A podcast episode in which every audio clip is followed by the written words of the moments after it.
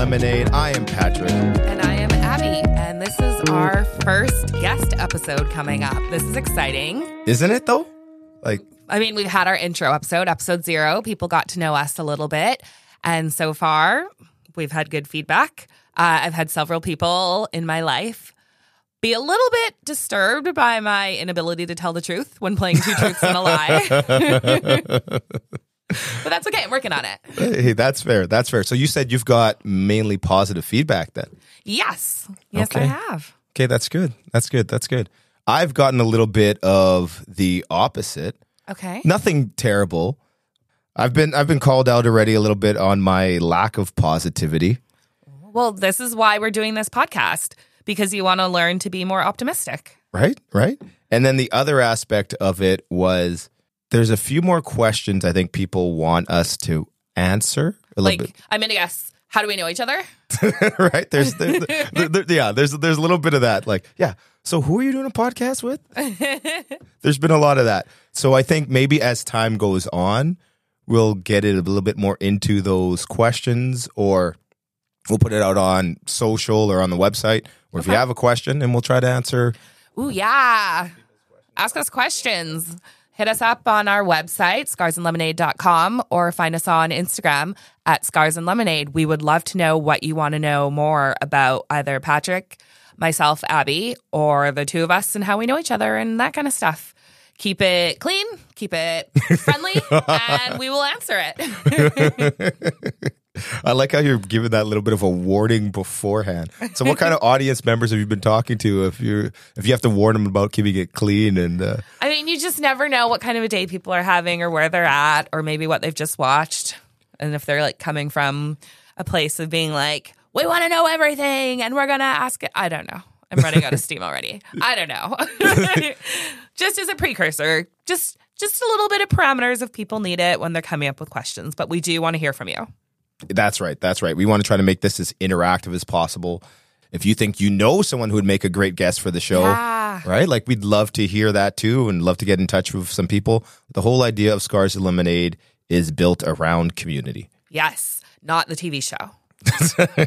Six seasons and a movie. Though if any one of those actors wants to come on and be a guest, our door is always open. We're looking at you, Donald Glover or Alison Brie. So t- you don't want uh, Joel uh, McHale? I mean, like we said, we'll take anybody from the movie com- or from the show community. Well, you know what? Already in my head, I'm like, well, not Chevy? that person. But uh, but speaking of community, that's actually a good segue into our episode today because community is something that came up from our guest. And actually, this episode, I'm really excited for people to hear it. As I mentioned in our intro, our guest is a dear friend of mine. She's one of the people who I just am so I admire her so much, and I'm also inspired by her. And I feel like this episode, she's a great interview. She gives good talk.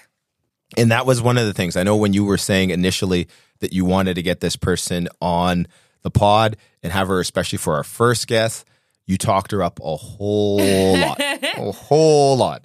And I will admit that I was actually blown away by the conversation that we had, just her spirit, her mm-hmm. energy once the conversation started.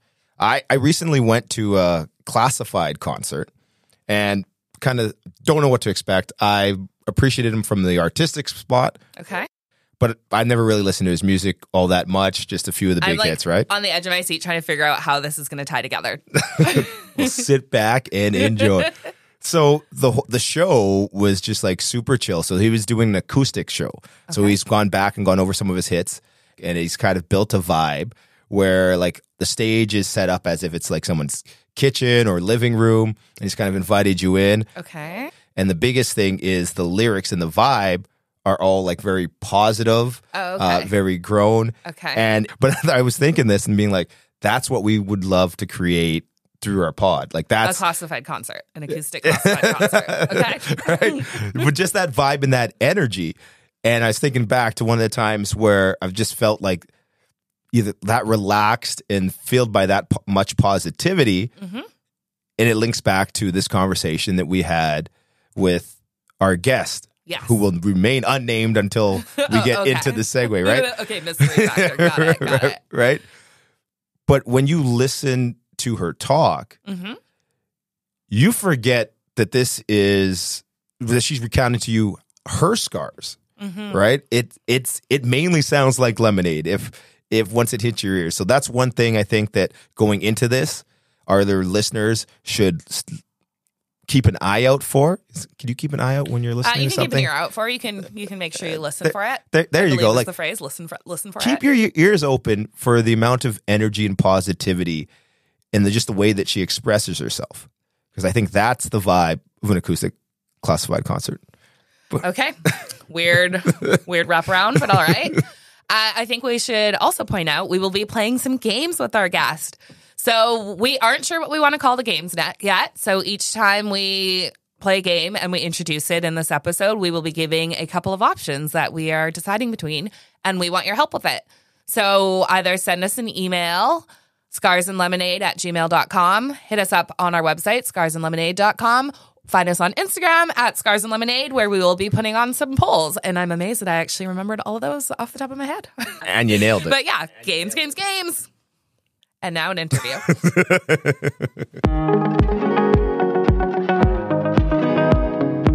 I have the distinct honor of introducing our very first guest on the Scars and Lemonade podcast. I am very excited to have her here. She is a longtime friend, first time interview, and she is one of my personal resiliency heroes. Sometimes known as Carmen San Diego for her globe-trotting ways. She's also a sometime singer at professional sporting events.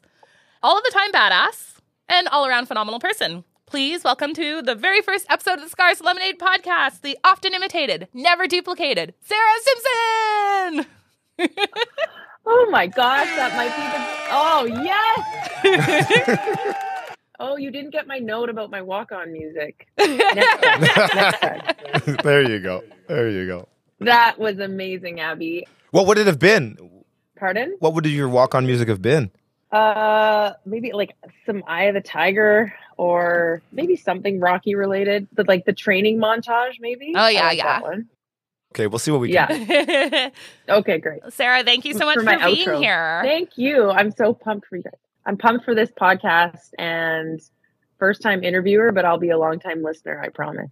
Ah, So we are going to begin with the rules of our word game.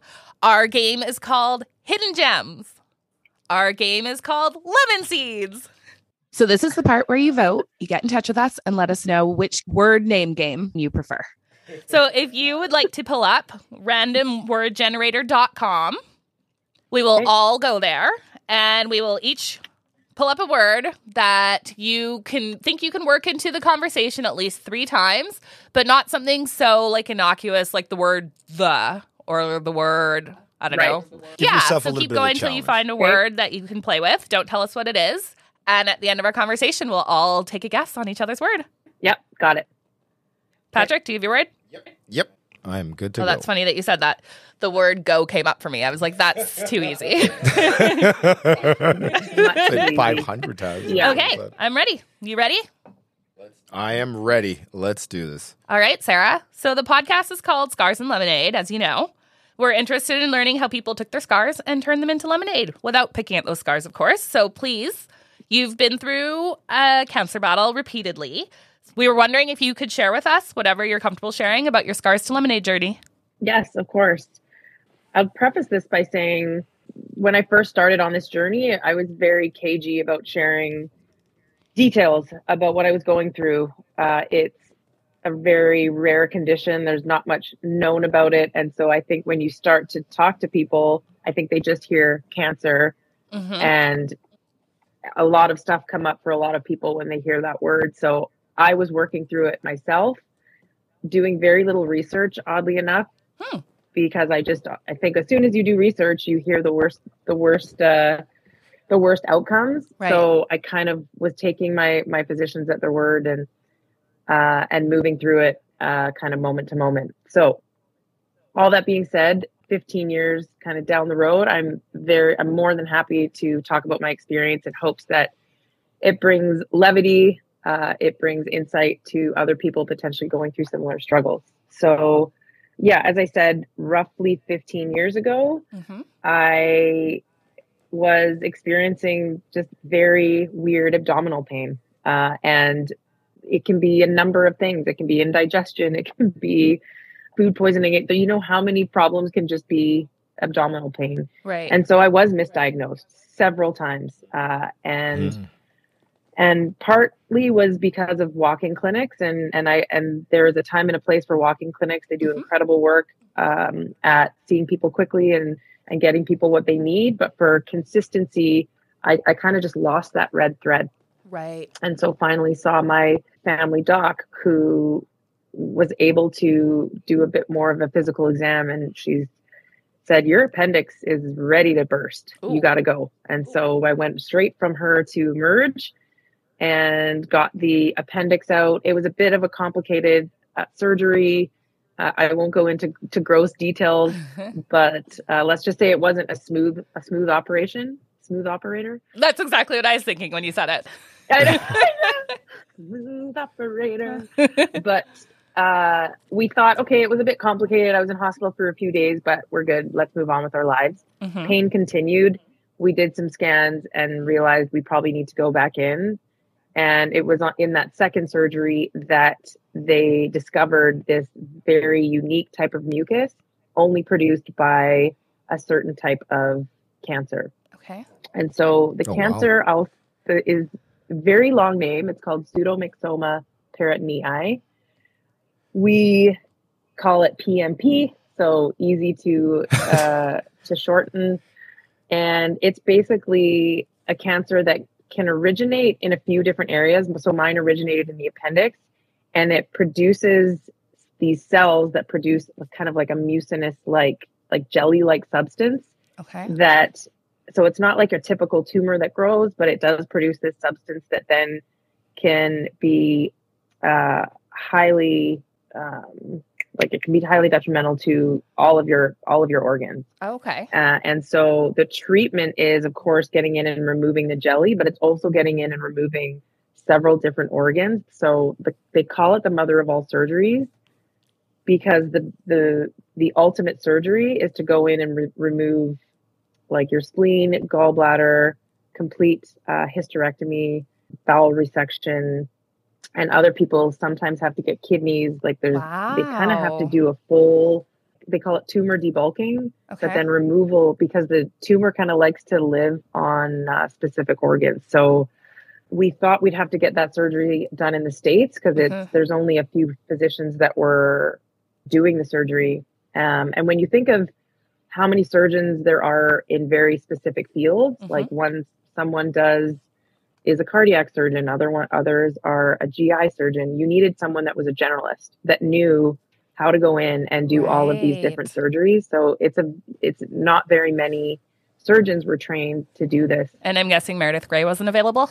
no, she wasn't. probably, And probably for the McSteamy best. had died, and so I. Spoiler alert. Yeah, probably for the best. But So I was like, yeah, sorry to jump in, but can you paint us a picture of where your mind was at when you find out about the diagnosis, let alone when they say you have to go in for the mother of all surgeries and they're And how did you not research and speculate? Because that's all I would have done. well, that's the thing. Like 100%. WebMD would have driven you crazy. it would have and it it's funny there's two very opposite ends of the spectrum with this condition you like sometimes it is quite lethal it's a small percentage but that is when you catch it quite late and so Mhm. when i said it's a jelly like substance people get this uh, they call it jelly belly hmm so when you catch it quite late people almost think they've just gained maybe 100 pounds in their gut when it's actually Oh. just the fluid so that's Wow. considered late stage Okay. where mine was I maybe had a little bit of the mu- the mucus produced, but not to the furthest extent um, where I was potentially given like a, a life sentence, so to speak. So Okay.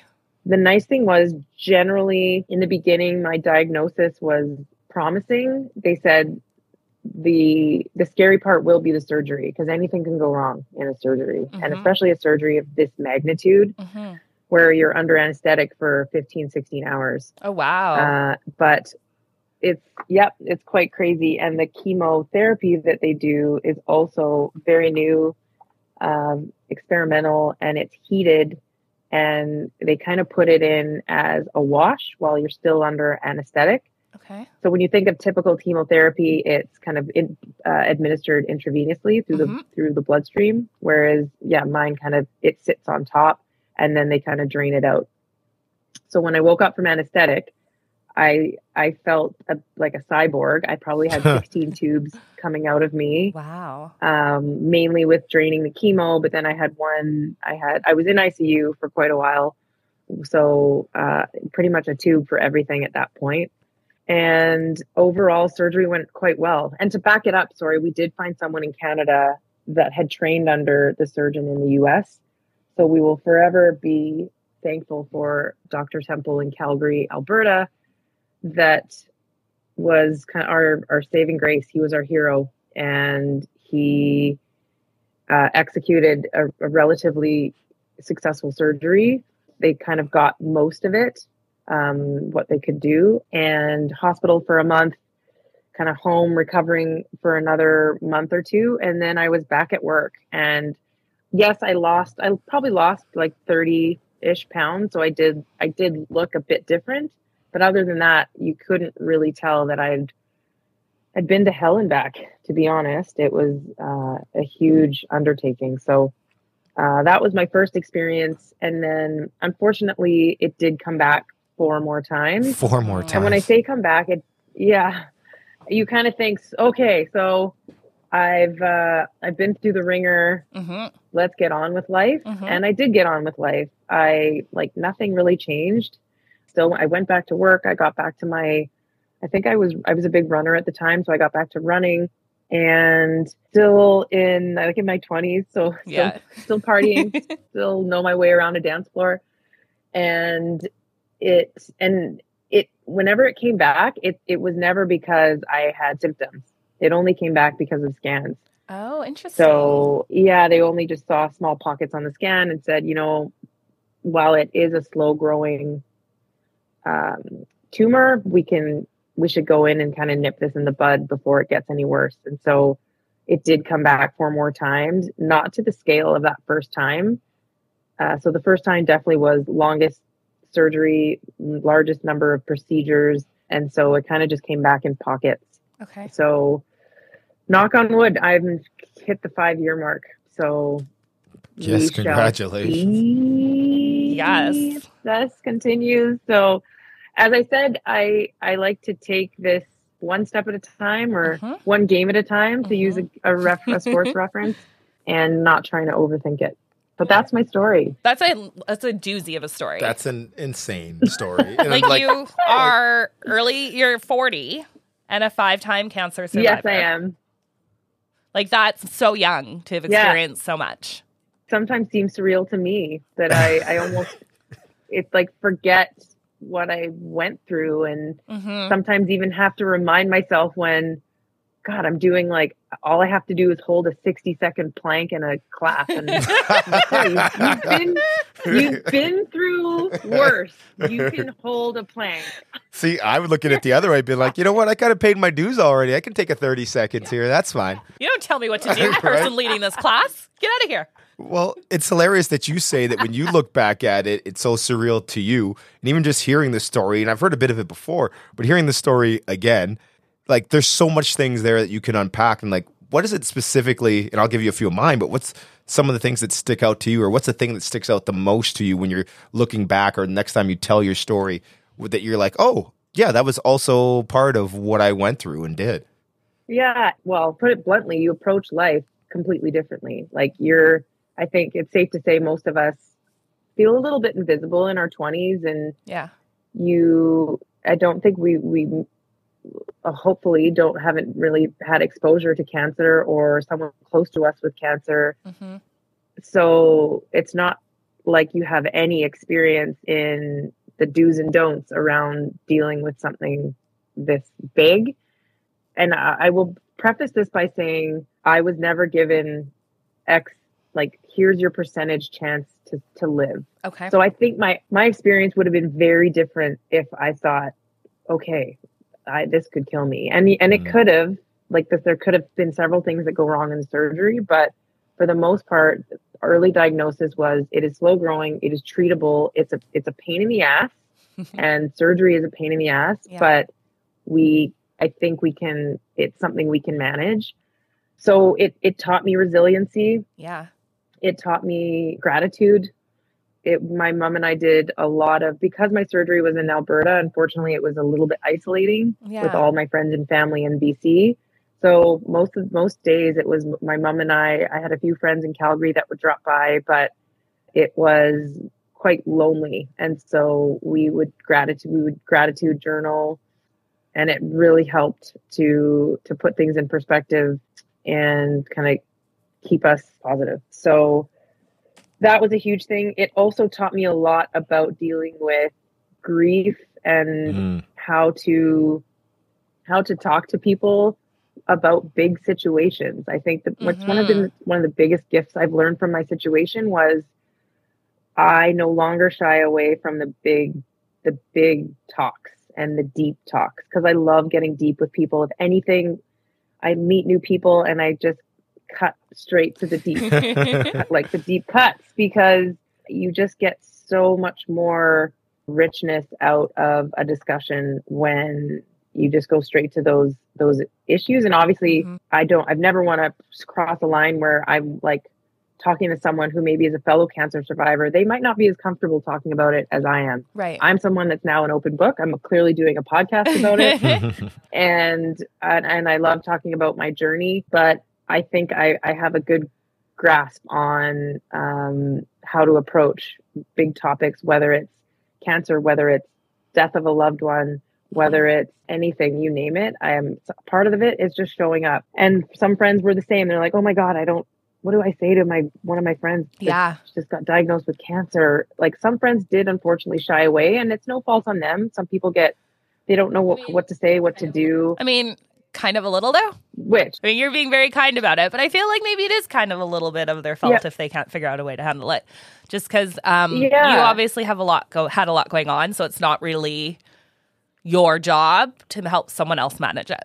right. And I think I did. I I am an an empath by heart and I always want to make sure everyone is feeling comfortable in the room. So I tried to make people feel as comfortable with it as possible. But my one massive people piece of advice is just show up. You like Mm. some of the best visits I had was we just they would show up and we'd play cards or they would tell me what is going on in their lives because that's all I needed was a distraction. I don't need you to give me sweeping life advice. it's just be there as a friend and that's all I really needed. And so that's kind of what I take forward now to, through to my life is you don't necessarily have to have all the answers. It's just show up.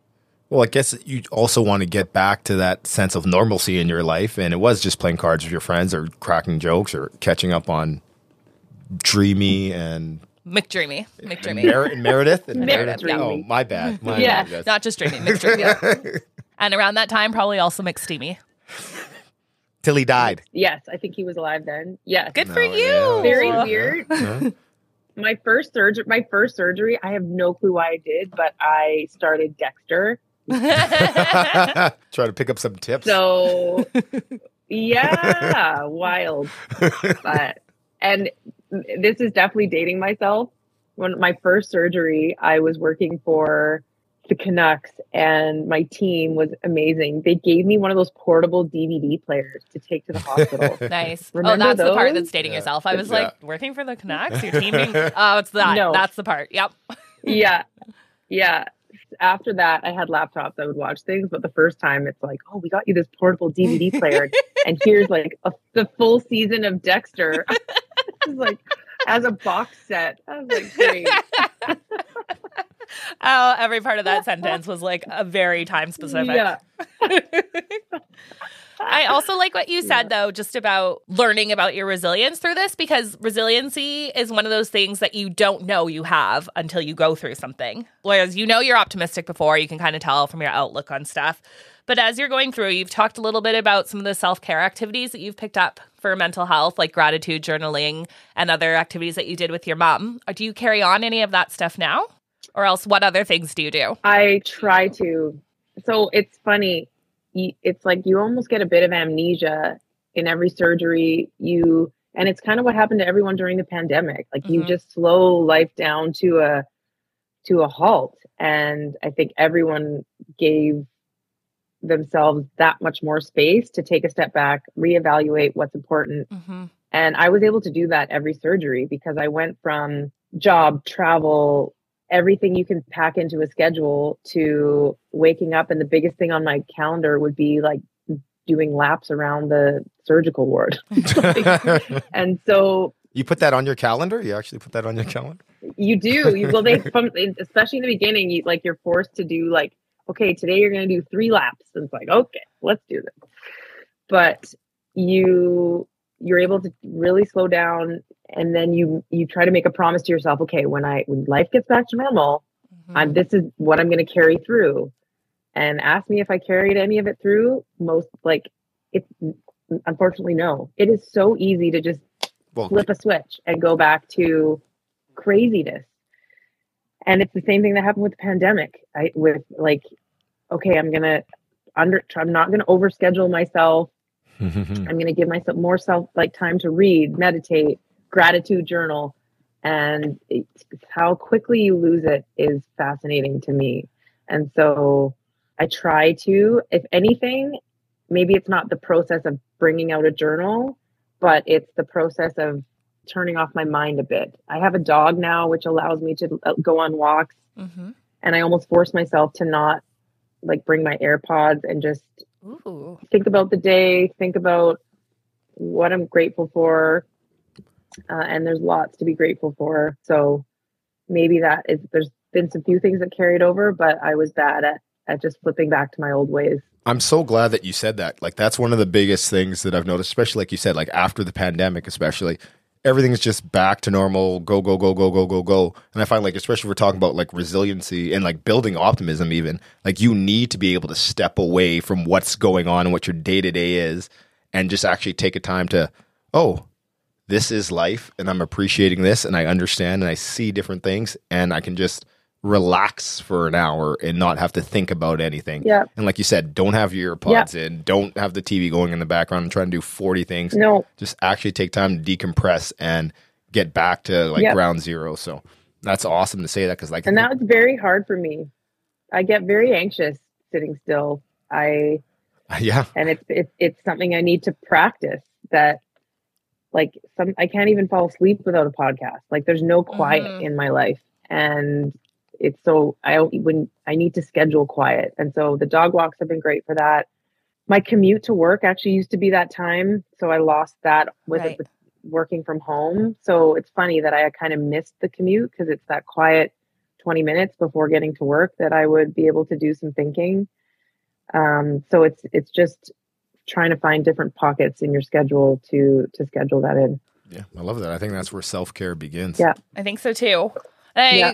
I kind of, well, I know you, but so I'm trying to ask you questions that I don't immediately know the answer to and that I don't want to like speculate about what you're going to say because you're here, so I can just ask you. So, while we're talking about optimism, what has been key for you in finding ways to access your optimism? And how do you handle the moments when it feels impossible to get there, to reach for that moment of brightness? so knowing there would be life beyond my surgery, beyond my treatment, I would always set one big goal. And not only did it help just get my mind off the treatment, the hospital, the the tests, Mm-hmm. it gave me something to work towards. And so the first surgery was a no, trying to get them. It's all it's they're all jumbled. I think the first surgery was was hiking Mount Kilimanjaro. Oh, so something so- super chill. You started something really easy.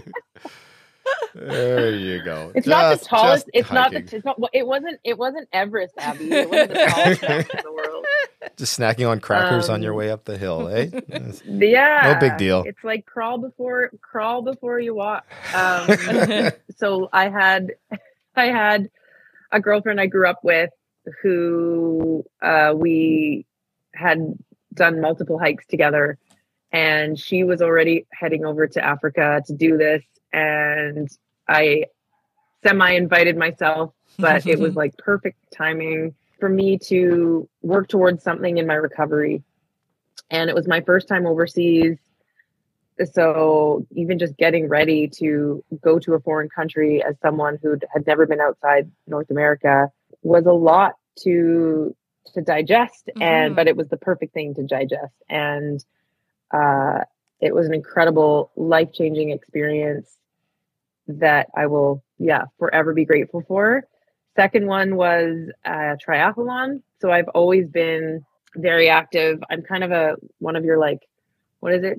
Jack of all trades master of none. I think I was I was in every sport under the sun growing up but kind of gravitated towards running in university. Okay. And and then recently got into cycling so i'm like i've got two of the three how hard can swimming be fun fact swimming is very difficult yeah, yeah, just a Shocker. little. Shocker.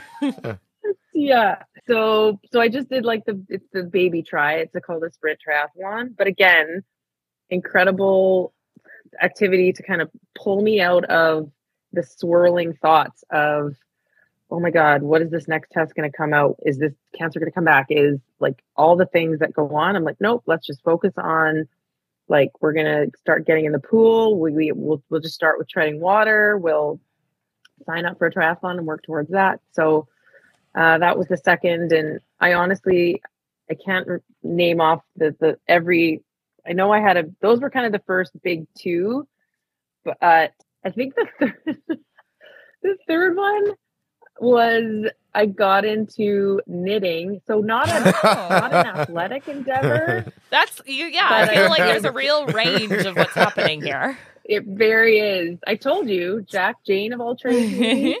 Yeah, I also every surgery would pick up a random craft. So yeah, knitting Okay. was one, and I it was my goal to knit a blanket. The last surgery was cross stitch, and Ooh. I got it was fun. So I would do like fun cross stitches for friends, and I think one time I got into beading. Anyway, I need you need something, or I would go stir crazy. So Mhm. I do But love this. It's I don't going know if that answers your optimism question, but I think I, I needed I I found outlets to keep me optimistic uh, that maybe weren't weren't tied up in kind of what was going on with my with my treatment. Yeah, I think that makes sense because, you know, what it would have been very easy for your treatments to become the full scope of your existence, but reminding yourself that while that was Yeah. happening, you also had other facets of yourself that you wanted to nurture. So that makes sense to me. Yeah, totally. It is easy to lose your identity. At, like you instantly become patient Sarah. hmm and patient Sarah is very different and you feel sorry for yourself and you yeah life is just so different and and so you almost you almost lose sight of no i used to be someone who loved xyz and i can get back to doing xyz and you have to almost remind yourself that uh, that part of you isn't gone. But it's sometimes when you're when you're in it you just feel that like there's no end in sight. So you definitely have to keep reminding yourself that like you're you're still that person inside that is capable of running triathlons and hiking mountains and and seeing friends but it, it's hard Wow. Well, speaking of uh, trying new things, and I was doing a little bit of research getting ready for this interview, and I think I found something that Abby hasn't uh, come across or asked you about. I so I don't know if it's off limits or whatnot, but as I was going through, and I found out that uh, at some point you won a manager of the year for managing a group of male dancers that you met at a Cracker Barrel. Is this something that you can expand on uh, a little bit for for us and the rest of the audience here? what what are you talking what I think Patrick's playing two truths and a lie, but I think it's his game's called All Lies, All Lies all the Oh. time. I'm pretty sure it was. It's it in your Wikipedia, I was like, Sarah. Look it up. i know there's quite a few sarah simpsons out there and so maybe maybe this like uh my my alter ego is I don't want to speculate about your past because you Uh, have had a ton of different jobs, managing though. a dance troupe. yeah, I mean, my dance career is a little it has a broken history, but um, sure. Uh, although uh, you should watch Finding Magic Mike if anybody hasn't seen that reality show. Oh, it was no, it's incredible. It's Oh, incredible. incredible, Where is they it? try to find a dancer for the Magic Mike traveling show or like the live show, and it's hosted Yeah. by Adam Rodriguez, who was in the Magic Mike movies. I think he played Tito. And anyway, I like binge watched it in two days. This is wildly off topic, but I really just feel like immediately after watching it, I was like, why am I not in Vegas right now? What I have made so many poor life choices that I'm not in Vegas watching them live right now. You're married, right? yeah, yeah, yeah. So That you're doesn't just mean I can't leave your family appreciate and go- performances. You're, you're gonna leave your family and go. I'll watch take a red eye and be back in time for daycare Okay. drop off. Give me a break. Back and forth. I got it. I got it. oh my gosh. So, Sarah, Amazing. we wanted to ask you just one more question. Do you have any advice for anybody else who's maybe going through a similar journey like yours, whether it be cancer or just some other adversity? What do you have advice for them for keeping themselves going and for self care and for just kind of things that you you found helpful? hmm Seek out a community that isn't your friends or family. I wish I did that earlier. That isn't your friends or family. I, I like, like that. that. Yeah. It's so I think there's a time you you need your friends and family. They obviously are critical for uh, kind of guiding you along and supporting you and being your biggest cheerleaders. But they're so it's hard. I did have a rare condition, so there wasn't Mhm. a lot of people that I could look to. But I'm now in a couple Facebook groups with people from around the world that had my condition, and I just wish I would have found this group when I was going through what I was going through because Right. I was so scared. I was, and I internalized so much because I almost didn't want to scare my parents with how I was feeling. Right. And it, it just would have been a great outlet for asking questions. And now I actually chime in as, as a survivor to, to help people who are have been just diagnosed with pseudomyxoma and what to expect. Obviously, everybody's different, but Mhm. sometimes just knowing you just have people saying like you got this like we're we're here with you um and you hear success stories. Sometimes you do hear like you have to you have to be prepared that there will be sometimes not so good news. Mhm. um but you you do one thing that my family my partner always remind me is that every case is completely different. It is so easy to say this person had this treatment and maybe it didn't go so well yeah. their condition is very different than mine and everyone's condition and uh, my age my uh, genetic background everything is different and so i think some people maybe aren't in the right headspace i've had people that actually i offered to talk to but didn't want to talk to me because my cancer had returned multiple times Okay. and so it yeah it was so it was a it was a bit tough because they obviously want to it's only talk to someone that had kind of a rosy outcome and Right. Okay, I Yeah. see what you're saying. yeah you know but hopefully i still bring things to the table from a positive perspective uh, that i am like still living a very full life regard like despite having uh, gone through it five times Mhm. but i think finding a community it would have been integral early on just to to help navigate what i was going through and and some people are even like i'm experiencing like incredible gas or something like Right. we all went through it because we all we all had our bellies operated on like, Right. very intensive and so um you just get it's it's very real talk and i love it and yeah that would be my advice Thank you. Okay. So, on a very Mhm. important note, did everyone use their word at least three times? i only use mine twice I think I got in three. Okay. I think so. I suspect the running theme of this podcast will be that we will play this game and we will never guess the word correctly. but, No. but it's worth a try. I, yeah, I, I think so too. Okay, Sarah, I'm going to try to guess your word. Was your word Yeah. outlet? no Okay, wait. That's a I, good I have one, more though. guesses. Do you have a guess for Sarah's? oh okay No, I don't. So if you've got another guess, go ahead. Was it commute? no Was it digest? It was a word that actually worked perfectly in my story which is probably tough Ooh, was it condition? no Okay, I'm out. Diagnosis. Was it gas or jelly? No, no, Was it cancer? I hope not. All right, I Could give you up. imagine? What was your word, Sarah? It was broken. Oh, oh wow. okay. That did work well. Yeah. Yeah. Yeah. Yeah. Okay, do you have a guess on Patrick's? Uh, was it manage? No. No. Was it relax? Mm. No. No. I thought I shoehorned it in there too. So, Yeah, but you know we don't always listen. well, very that's, well. I, I think that's the thing. um, was it decompress? No, but I, I'm using words I didn't even realize I had used. So that's, that's pretty good. Uh, my word. Wait, Sarah, do you have another guess for Patrick, or are you ready to hear it? It has to do something with the Cracker Barrel story. That came out of boot left field. Am I right? You're close. Yes. was it you're dancer? No. No. No. Manage? But, uh, oh yeah, you did say manage. See, no, yeah, good guess, Sarah. Good guess. Good guess. Good guess. Because you did say cracker a couple times. You said Cracker Barrel, and then when she was talking about hiking Kilimanjaro, walking up the hill eating or the mountain eating Oh, crackers. There you go. You got it. It's Oh, crackers. you got it. Can you? Yeah. Ah, Yes, teamwork, God. Sarah. Teamwork. We- So- good job. I love it. ladies. Good Yeah. job. Done. There you go. See, we we cracked one. Um, your word. Now, Oh, abs. I thought I noticed something earlier.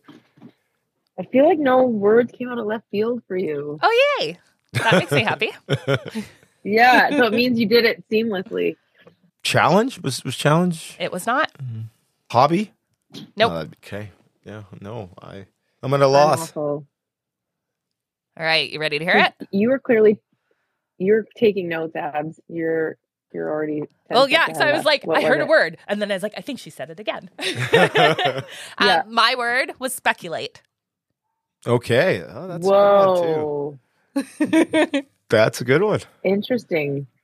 That is a good one That's nice. because it's yeah, it's almost like you need weird words like pickle or something, you know, that are but when they're a bit more broad, they're sneaky. Well, thank you so much for chatting with us, Sarah. That was incredible. You ready to play a game? Let's go. Okay, so we are going to play a game called Quiet on the Set. We are going to play a game called Dress Rehearsal. We are going to play a game called A Slice of Hollywood. Again, this is the part where you vote, vote, vote for the game name. Get in touch and let us know. So, what's going to happen is that Patrick will read a scene from some sort of a motion picture or some sort of a, a feature, and you will need to guess where it is from. All right, I'm game. And Abby knows that you've seen this. That's she doesn't need any hints. You will get this. okay. All right. All right. I've never met Abby before in my life. I don't know what you're talking about. Just cue the action when you're, when you're and action. Scratch that. This is not a moment. It's the movement where all the hungriest brothers with something to prove went. Foes oppose us. We take an honest stand. We roll like Moses, claiming our promised land. Do you have a guess? Or do you need to hear The more? Hunger Games? Nope. I think I need to hear more. And if we win our independence, that's a guarantee of freedom for our descendants. Or will the blood we shed begin an endless cycle of vengeance and death with no defendants?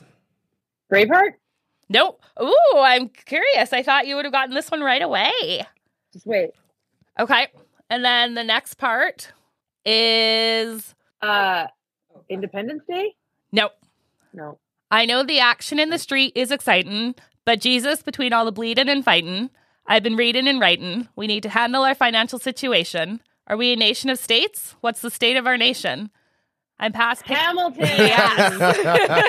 I was going to say, even I would have gotten it by that Oh, point. Come on, Sarah. That's okay. You don't have a, a theater past in your background or anything you didn't like just that, see it recently or anything. I'm so ashamed of myself. oh my gosh.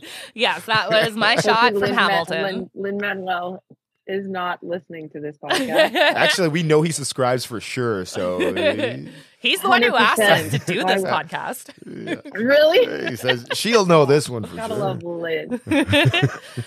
That's a I think you, you if you put it in if you put it in rap form, I think it would have been. Yeah, that's the whole Yeah. thing. It's weird to hear a song spoken just like you're It- reading a text. Yeah. Oh my gosh, love it. Well, yeah, thanks uh thanks so much for joining us and giving us uh this great interview and thank you for sharing your story. Like I said, that is there's so many pieces of that story that you could pull out and talk to you for another hour about. But mm-hmm. that's that hey, that that was amazing. Thank you for sharing. Thanks so much, and congrats on the podcast. I am I'm looking forward to future episodes and talk soon. Thank you. Hopefully, see you soon one day. Will do. Will do. Cheers.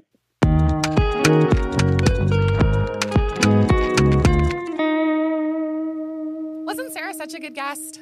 Mind blowing. I know I said it in the preamble, but listening back to the whole episode, still, still the same way. Still so, so impressed by her. Totally. And it feels like, do you remember? I don't know. Do you ever watch Saturday Night Live? Anymore? Like, no. like did you did you know the Stefon character that Bill Hader played on Update? No. He'd be, come on and he'd be like talking about like the nightclubs in New York and be like, this club had everything. That's how I feel about this episode. I'm like, this this episode had everything. Grey's Anatomy references, pseudomyxoma peritonei, the mother of all surgery, Mount Kilimanjaro, gratitude journaling, everything. So is uh Parman Sudha von Samai, is that like Jelly Belly? it was PMP, her cancer. yes. okay, yeah, yeah. Jelly Pseudo- Belly. Pseudomyxoma peritonei. Yeah, I like I like the candy version of that. Which like isn't that the craziest thing that they call like that's a name for it? Like Jelly, Jelly Belly? Like it makes it sound so trivial compared to what it actually is. Yeah, it's yeah. She's impressive. and just the way she said everything without like she's talking about this major cancer that's come back to for her a bunch of times but like her voice was still like the energy in her voice was still so positive hmm I, I don't know how people do that I like like i said i'm just blown away by her outlook on life Well, now you know why she's one of my personal resilience heroes. fair enough fair enough so what's some of the key takeaways that you took away from uh, that conversation with Sarah? well, one, Sarah Simpson is delightful. I adore her, and I'm so happy that we got to speak with her in depth about so many things. She's just, she's led a life and she continues to live a life, and she's amazing. That's one takeaway. Another takeaway is I liked how when, or when she was talking about what to do for somebody if you're a friend to someone who's like going through cancer, or some sort of a difficult or unfamiliar, mm-hmm. pot- potentially like, you know, health threatening situation, that you just need to show up. You don't have to have a magic word, you don't have to have a magic cure, you just need to show up. And that's like that's a big takeaway, I think, because we always look for like what am I supposed to say? What am I supposed to do? What should I bring? What should I give them? And we spend all this time worrying about how to support the person instead of just supporting the person. Well, that was another interesting thing is the fact that she said in the in the Interview, conversation, podcast episode. so many choices that I couldn't think of a single one. Yeah, no, you're right. But she had mentioned that it's important also to find people outside of your like inner circle, like mm-hmm. outside of family and mm-hmm. friends. Like that kind of surprised me at first when she had said that. But now I guess thinking about that, it's because those people outside of that, your I guess your your basic community or the your go to community is you start to expand into other things where people have that understanding of exactly what you're going through kind of thing right so i found that super interesting and then the other part was the self-care piece that she mentioned and just Yes. some of the things that she did for self-care Like I- what? What Well- stood out for you? the the hiking how she chose everything uh, do you even Yeah. call it a hike Uh, yeah, what do you call that? A trek. right like mount kilimanjaro It's not, yeah, I don't know if you'd call that a hike. Uh, yeah, I, I'd call it, yeah, a trek, a summit. A summit sounds like a mountain Right? word. and then and then knitting or cross stitching and just like some of the different things that she did after each one but just how different that was Yeah. but it was just a step i guess of just like retaking or getting back to normal right like i guess trying to get your life back on track to where it was before though i can't believe that was someone's regular life yeah, I was but- like, I don't know if she was like summiting Kili before that, but like, you know, like even coming back stronger from what she was facing each time. Stronger with an and with another skill that she didn't have before. And like she mentioned a couple times, being a Jane of all trades. Definitely seems like she's mastered or is still mastering, I guess, resiliency to a point where, like I said, I'm I'm at a loss for words after that. But like the self care piece, I, I I don't know. I'm going to harp on that just a little bit longer. Okay. And it's getting ready for this. I did a little bit of research, so I'm kind of proud of myself here. Okay. But uh, I came across a writer who had a who had a quote here. So Layla Delilah or Layla Dilia, I believe it's uh, pronounced, and she had a quote which just connected to this episode for me, where self care is how you take your power back. So Ooh. right, like so to me, connecting that to this episode in our conversation with Sarah, it seems like quote unquote getting back to normal or doing something to like reestablish yourself and breaking away from especially when you're sitting in the hospital for so long mm-hmm. it seems like that self-care piece of okay i'm going to tackle a new challenge and focus on that and take my time out of my everyday life work and phone calls and all that kind of stuff to start moving towards that goal a little bit little bit little bit that is how she recharges herself to get back out into the world and do these things Yeah, and I think she thought of them kind of as outlets. If I'm if I'm um, paraphrasing her correctly, where it was so that she would remind herself of who she was besides being like, or in addition to being someone who was fighting cancer, she's also all these other things and also has all these goals and things that she's looking forward to doing. And part of it, I think it was like motivation to be like, "Fuck cancer, I got shit to do." right? So we're not all going to go to a mountain or do a triathlon. I think she threw that I'm pretty into sure I will do neither of those things. right? So, but there are little pieces of that we can do, and I think that's part of what makes Scars and Lemonade great. Is that you might not be able to do everything on such a large scale, but there's pieces that you can take away and do in your everyday life that is going to be effective and useful Yes. for you.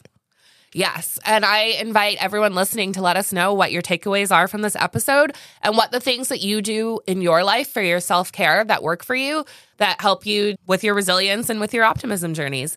How do you find the positive when things are hard? How do you make it through a difficult situation? What kind of things do you pick up and take with you along the way so that you're building your resilience? Well said. Thank you.